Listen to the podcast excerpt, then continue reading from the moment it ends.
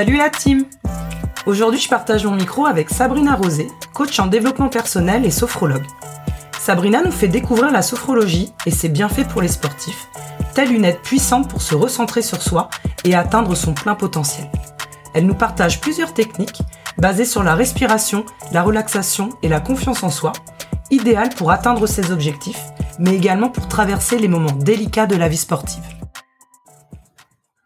Bonjour Sabrina Bonjour Sandy Bah écoute, je suis ravie de t'accueillir euh, au micro d'un, deux, trois Mindset. Avec plaisir d'être là. Ça va? Tu as la forme? Ah bah super, j'ai la pêche, j'ai la banane. Génial.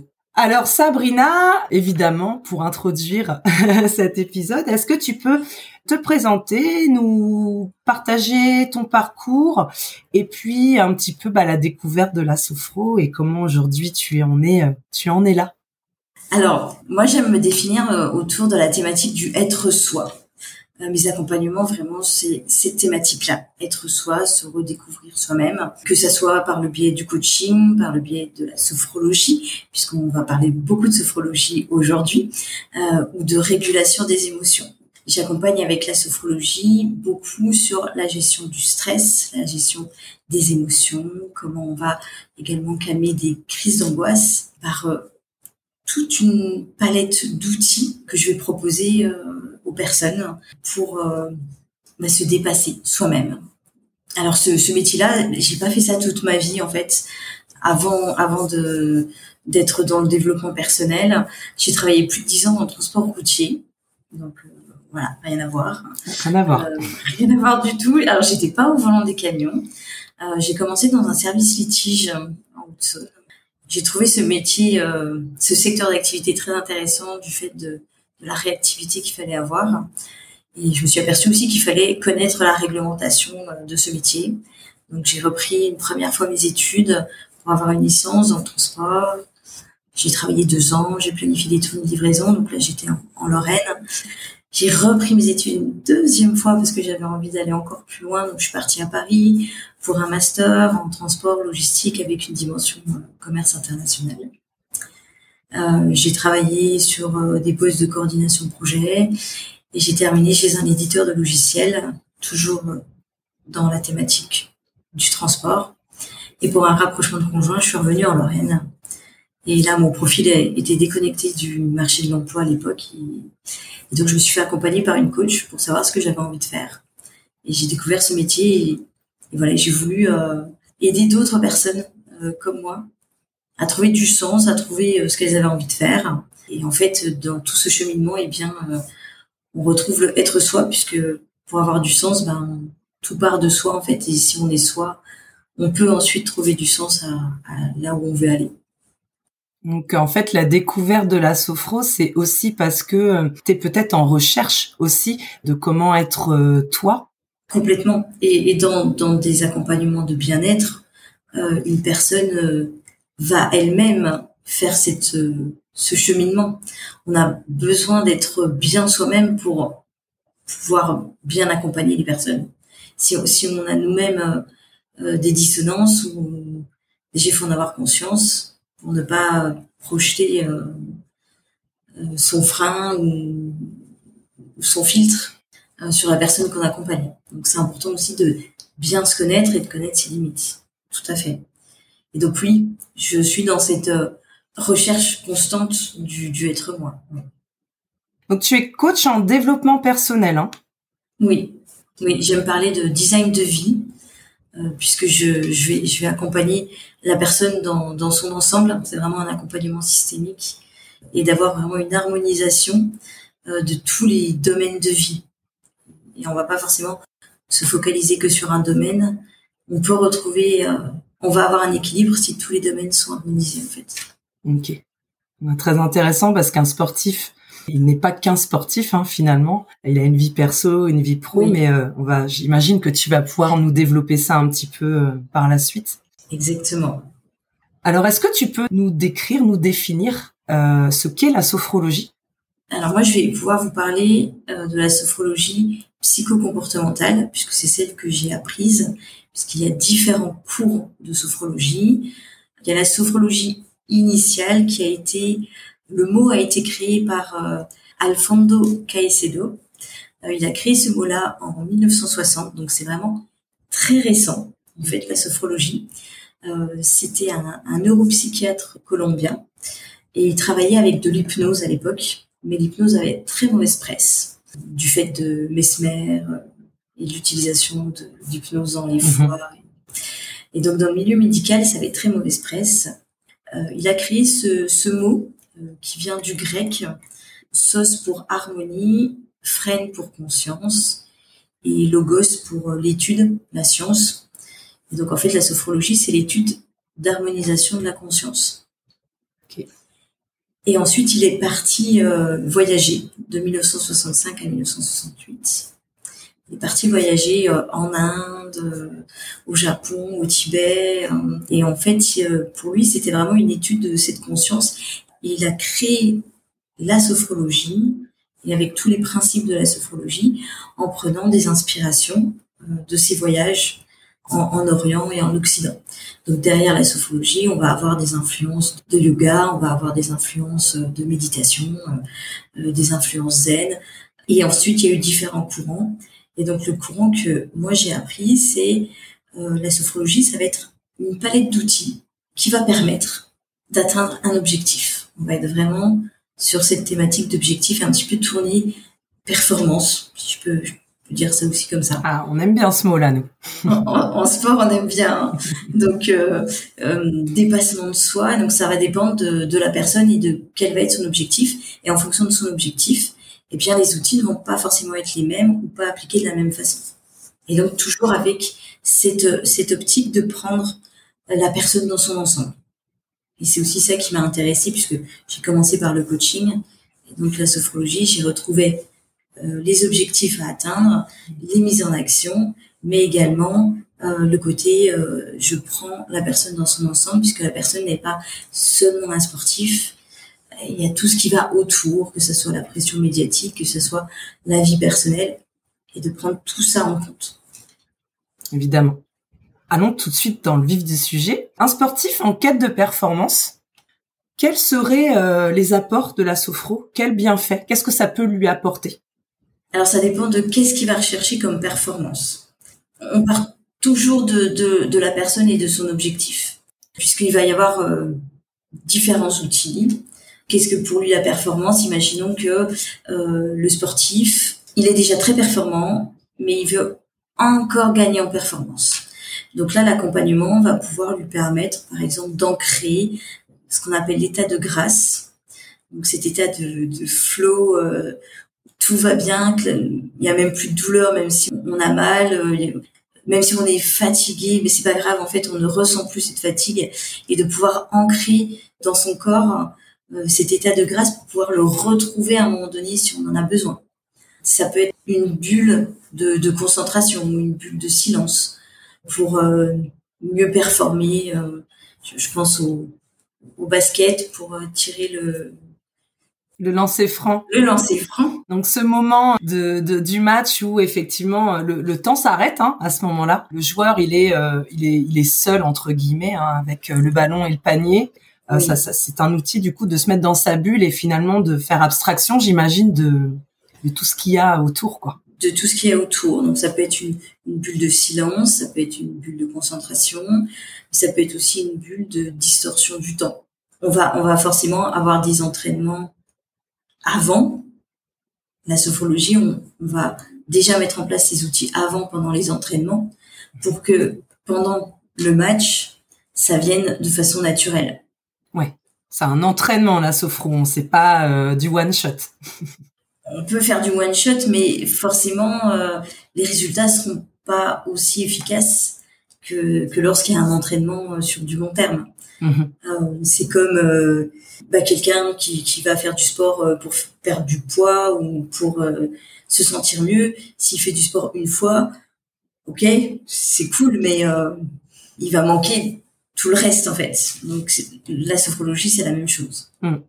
La sophro, on peut aussi l'utiliser, euh, euh, tu l'as dit tout à l'heure, hein, pour la gestion des émotions. Donc j'imagine, euh, par exemple, pour une grande compète ou une finale de d'un championnat de France, d'un championnat d'Europe ou, ou, autre, ça peut être aussi un outil hein, pour appréhender l'émotion ou le stress qui peut arriver pendant une compète.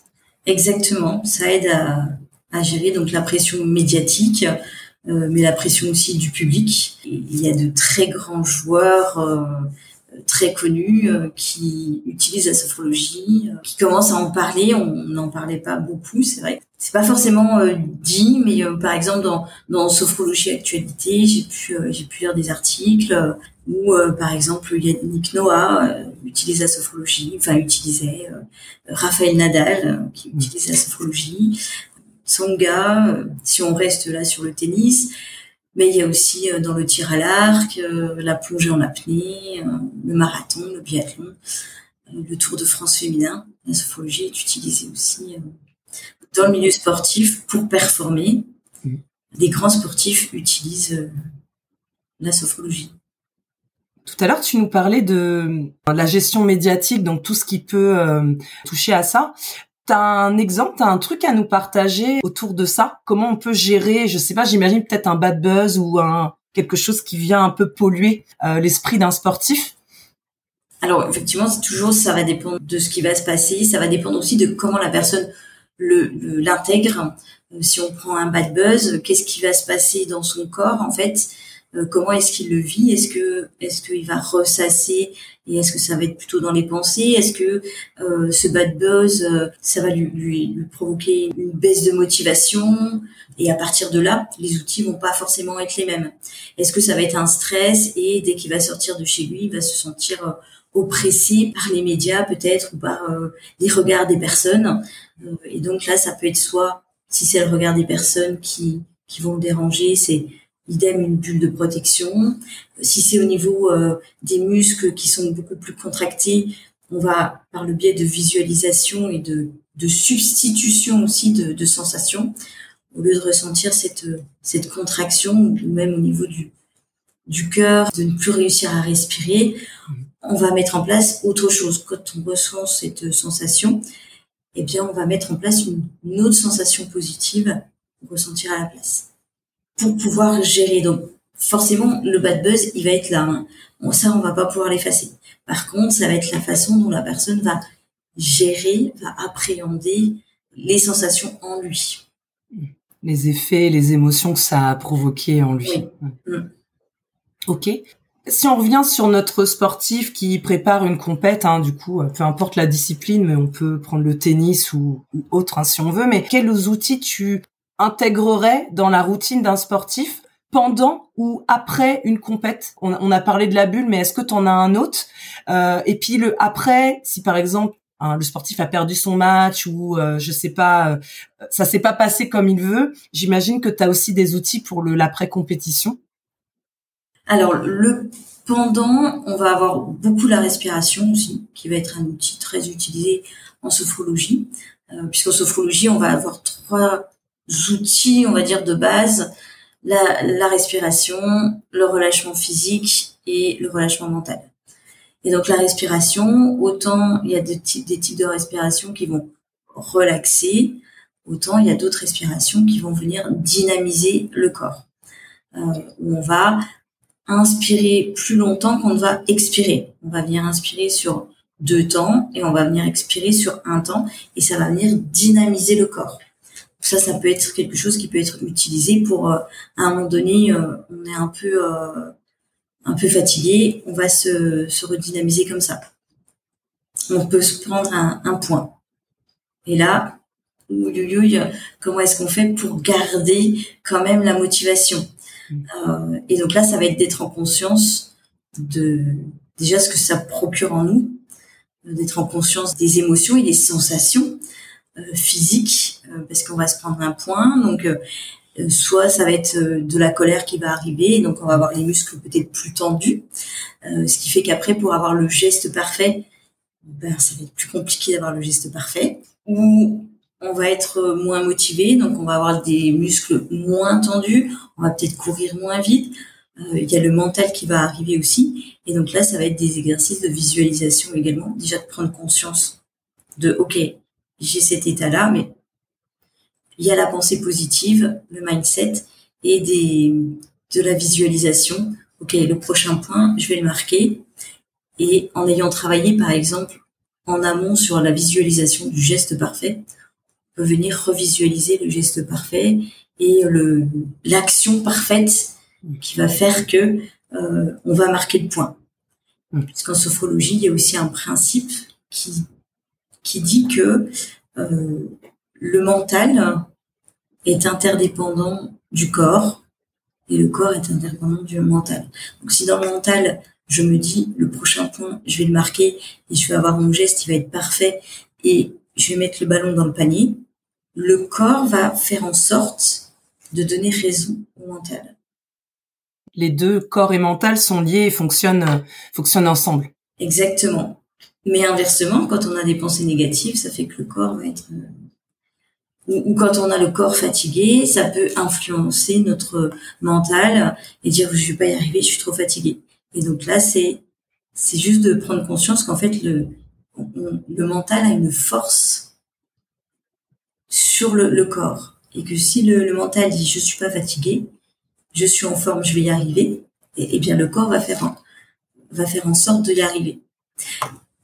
Typiquement, vous, vous fatigué et tu souris, juste de sourire, le corps pense que tu, tu, es heureuse et va générer, va sécréter les hormones du bonheur.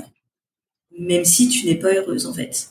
Mais juste le fait de corporellement de sourire, eh bien, le, mental va considérer que bah, tu es heureuse et va sécréter les hormones du bonheur. C'est magique. magique, oui et non, c'est euh, le corps humain en fait. Non, je dis magique parce que on, l'oublie ou finalement on, on, s'en rend pas compte. Mais euh, mais en fait non, c'est pas de la magie, c'est c'est réel, hein, c'est c'est physique. Exactement, c'est physique et on et, la physique quantique va chercher aussi de plus en plus à et amène à prouver euh, ce qu'on ne voit pas ou ce qu'on ne perçoit pas puisque notre, notre corps humain est limité. Les sons, on n'entend pas tout. Pourtant, il y a des sons qui existent, que les chiens ou les chats vont entendre, ou, des choses qu'on ne voit pas, que les chiens ou les chats vont voir, ou les autres animaux. Et nous, on est également limités. Hmm. Et du coup, j'ai cru comprendre que tu danses, hein, donc tu pratiques euh, de, la danse. Euh, est-ce que tu peux nous, nous partager un peu ton expérience, euh, à savoir comment, euh, dans cette pratique, tu mets à profit la sophrologie et, les petits outils que tu, tu intègres? Alors oui, je, danse, mais ça reste du loisir. Hein. Je j'en fais pas de la compétition. C'est juste pour moi, c'est mon moment de bien-être à moi en dehors du travail pour me ressourcer. C'est mon moment de ressourcement euh, personnel. Donc je danse les danses latines, euh, salsa, bachata, kizomba, tango argentin, un petit peu de reggaeton. Donc euh, je fais quand même pas mal de choses. Mhm. Et donc par exemple si je prends salsa ou bachata, c'est de la danse de couple. donc déjà bah, la respiration, ça c'est la base. Si on ne respire pas, de toute façon le corps est tendu. Mm. Et c'est pour ça qu'on commence la, la, sophrologie par de la respiration et de mettre en place une respiration ventrale pour que déjà le corps se détende. Parce que physiologiquement, il se passe des choses dans le corps quand on ralentit la respiration. Donc le corps est plus détendu. Bah, ça veut dire que au niveau du guidage et, et moi de l'écoute du guidage, bah, ce sera plus facile. Il y a des choses que je vais pouvoir faire puisque je vais être plus détendu. Mm sans être euh, molle. Le corps est toujours euh, ferme, euh, mais ça permet aussi plus de, de variation. Je peux tendre mon corps si j'ai envie et le relâcher quand j'en ai envie. Alors que si je suis tendue, pour le tendre encore plus, ça devient, ça devient compliqué. Ouais. Surtout dans ces danses-là, faut être quand même assez dynamique et, et mobile. Exactement. Faut être, euh, très réactif aussi, très à l'écoute aussi. Donc, faut être à l'écoute de son corps. donc, ça, c'est aussi un principe de, de la sophrologie. Euh, l'intégration du schéma corporel, euh, d'être sur son axe. Donc j'utilise en fait la, respiration, j'utilise le relâchement physique et la musique fait que j'ai mon, relâchement mental également quand je danse en fait. Hmm. Mais ça peut être aussi utilisé pour des pour des, danseurs qui veulent performer. Également, je pense à, à des auditions. Euh, j'ai une danseuse qui me racontait une audition qu'elle a passée où ils étaient euh, d'un point de vue timing, c'était serré, donc ils ne pouvaient pas passer individuellement les personnes qui passaient l'audition. Donc elles étaient six et elles devaient danser les six sur la scène. Et donc forcément, bah, il y a le stress de voir l'autre comment comment elle danse, l'influence aussi. Mince, elle danse mieux, donc ça veut dire aussi de peut-être se rabaisser soi-même, d'avoir ses, mm. parasites. Euh. Et le regard aussi, j'imagine que tu vois le jury euh, qui regarde à tour de rôle et t'essayes de dire bon, c'est bon signe ou c'est pas bon signe? Exactement aussi. Et là, je reviens à cette bulle. Euh, il y a cette bulle qui, qui, qui aide beaucoup bah, pour se mettre juste dans, dans son univers et quel que soit ce qui se passe autour, il se passe plus rien. Mais il y a des outils aussi avant de, par exemple, le lieu ressource qui va permettre de, de s'extraire en fait de la situation pour aller dans un, dans un lieu qui va euh, être euh, relaxant, mmh. euh, pour être calme avant une compétition. Et euh, tout à l'heure, tu nous disais que, euh, bah forcément, hein, c'est peu importe finalement le type de performance qu'on recherche, hein, même si on n'est pas dans de la compétition de haut niveau international, même si ça reste un sport loisir qu'on pratique, la sophro est accessible à tout type de sportif. Hein. Complètement. Euh, toute personne qui qui est ouverte à des techniques j'ai envie de dire alternative, mais je sais même pas si c'est vraiment le bon mot, qui ont envie d'essayer d'autres techniques que seulement la préparation physique. Euh, oui, c'est complètement possible. ça me fait penser aussi, euh, je j'en ai pas parlé, mais à, après une compétition, la récupération euh, par le biais d'une visualisation, mais qui est vraiment spécifique, où on va venir visualiser le corps qui va se réparer Mhm. Euh, ou après une blessure aussi. Alors il n'y a pas de preuves euh, scientifiques là-dessus, euh, mais ça permet de les sportifs qui l'ont testé permet ça permet de réparer plus facilement le muscle ou l'articulation et, et on, un temps de récupération plus rapide. Est-ce qu'il y a des prérequis malgré tout? Aucun. juste d'avoir envie de d'avoir envie d'essayer. Mm-hmm. Euh, voilà, parce que sinon il n'y a pas de de contre-indication. On va être sur de la respiration, donc c'est naturel. On va être sur du relâchement physique, donc pareil, c'est quelque chose de, c'est de revenir à un état naturel, parce que si on est trop euh, stressé, bah, c'est de venir relâcher tous les muscles du corps et, et, là, à chaque séance, il y a ce relâchement physique et on prend conscience aussi que bah, c'est notre cerveau qui permet de relâcher aussi physiquement. On peut dire au corps relâche. Ah, ah bah oui tiens j'étais euh, j'étais tendu. il y a un outil qui permet on va venir contracter consciemment les muscles et ensuite on va les décontracter. Et là on va s'apercevoir que ah ah en fait euh, j'étais euh, j'étais tendue. Souvent pour le stress, on s'aperçoit qu'au niveau des trapèzes, souvent ils sont tendus. Le stress, on est là, on est, on est au niveau des trapèzes. Hein. C'est euh, la pression qu'on a sur le dos et qui est très lourde à porter sur les épaules. Si on, si on y met une, une symbolique. Mmh. On a souvent les épaules et les trapèzes tendus. Et on les contracte de façon consciente et on relâche tout et on fait ça avec tout le corps. Et là, on se rend compte de certaines parties, on se dit ah en fait j'étais tendue. En ouais, des fois, je pense qu'on se rend pas compte. Euh, euh, les trapèzes et je pense aussi un peu tout ce qui est euh, cervical aussi. Hein. Oui, aussi. Ouais. Tout à fait.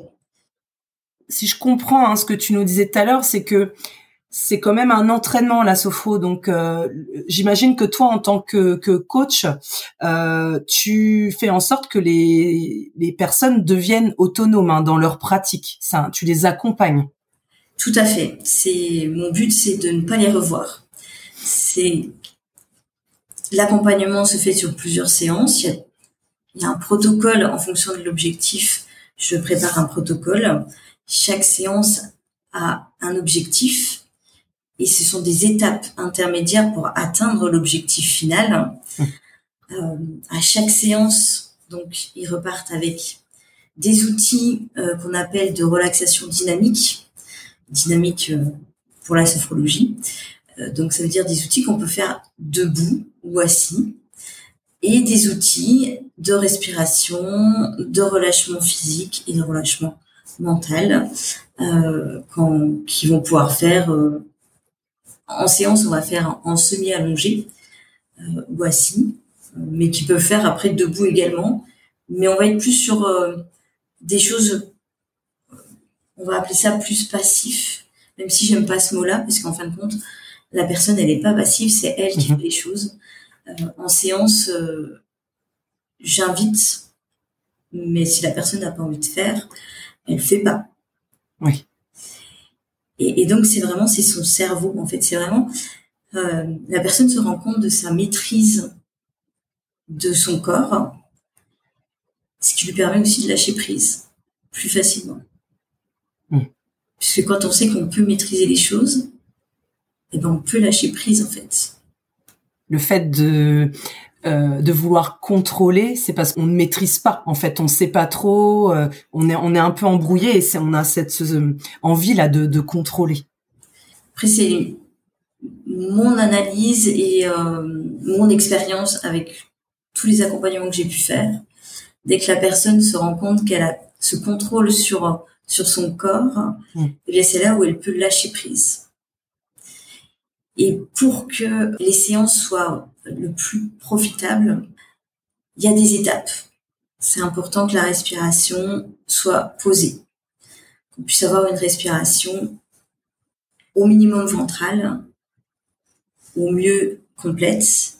Mais si on a toujours une respiration à demi-poumon, ben c'est une respiration qui va être rapide, qui génère euh, le cœur qui s'accélère, qui génère le sang qui circule beaucoup plus vite, qui génère une tension dans le corps.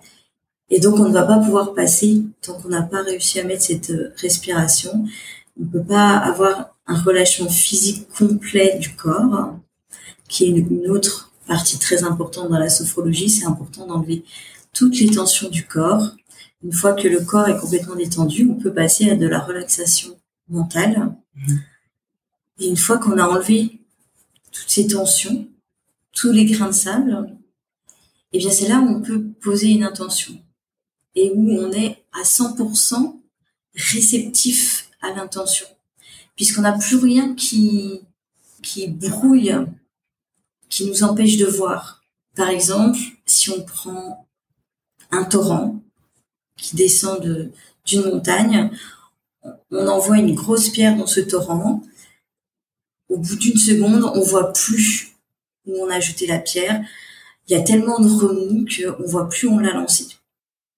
Et si on, continue le, lit de ce torrent et que après le torrent il, se calme et que la pente euh, est toute plate et que l'eau euh, c'est un, miroir et on va prendre juste un tout petit gravier qu'on va jeter dans l'eau on va avoir toutes les les ondulations, on va les voir. Et donc la sophrologie, avec la respiration, le relâchement physique et le relâchement mental.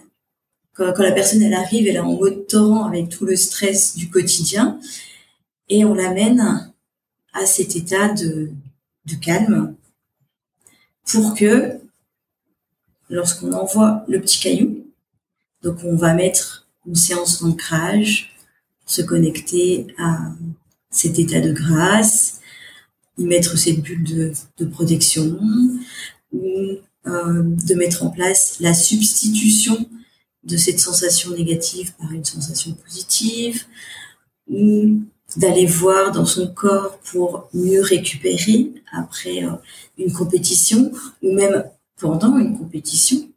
Après certains matchs, euh, Roland Garros ou euh, pour les footballeurs, la Coupe du Monde, d'enchaîner les matchs comme ils le font, ils ont besoin de, le corps a besoin de récupérer. Mm.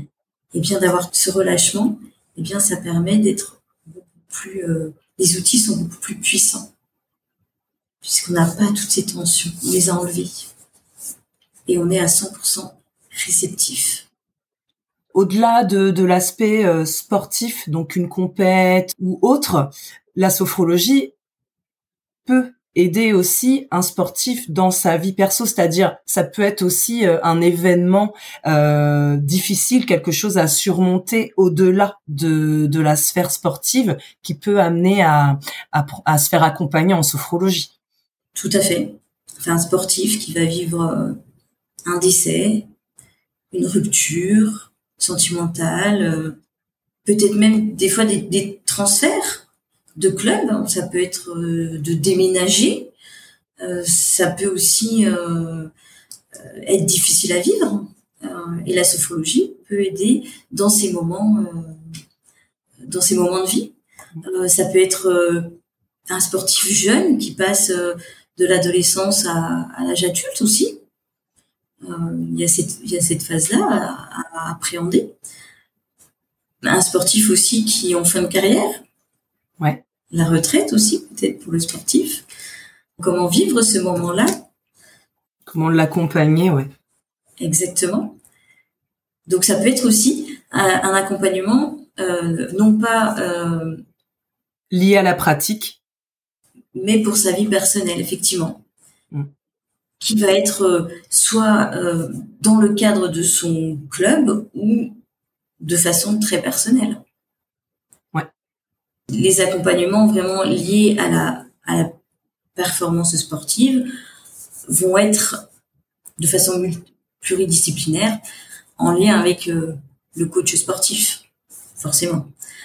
La visualisation du geste parfait, toujours, voilà, c'est en lien avec le coach sportif. Mais là, ça peut être un accompagnement euh, complètement euh, décorrélé euh, parce que le sportif n'a peut-être pas envie de d'en parler, ne veut pas forcément coupler ça avec sa pratique sportive. Des fois, ça peut arriver. Et donc, c'est important aussi dans l'accompagnement de sophrologie d'un sportif.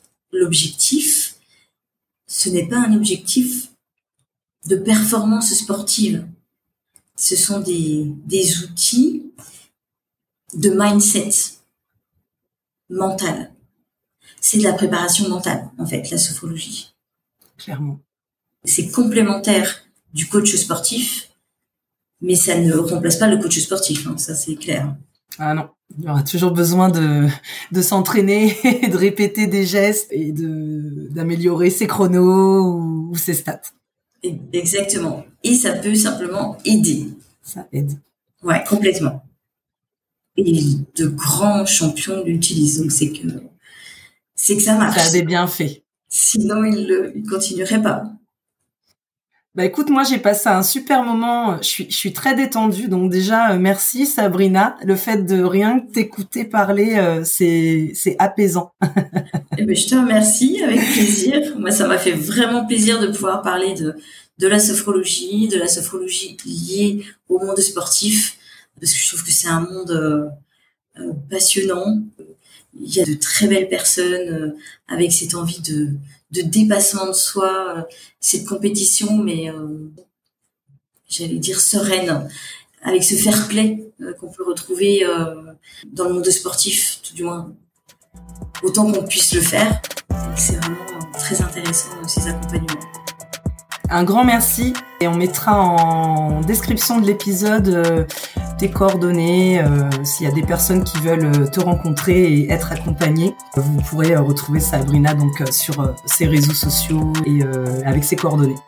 Et eh bien avec grand plaisir et merci de m'avoir invité. C'était un beau moment de, de partage. Ouais, merci beaucoup. À très bientôt Sabrina. À très bientôt. Merci.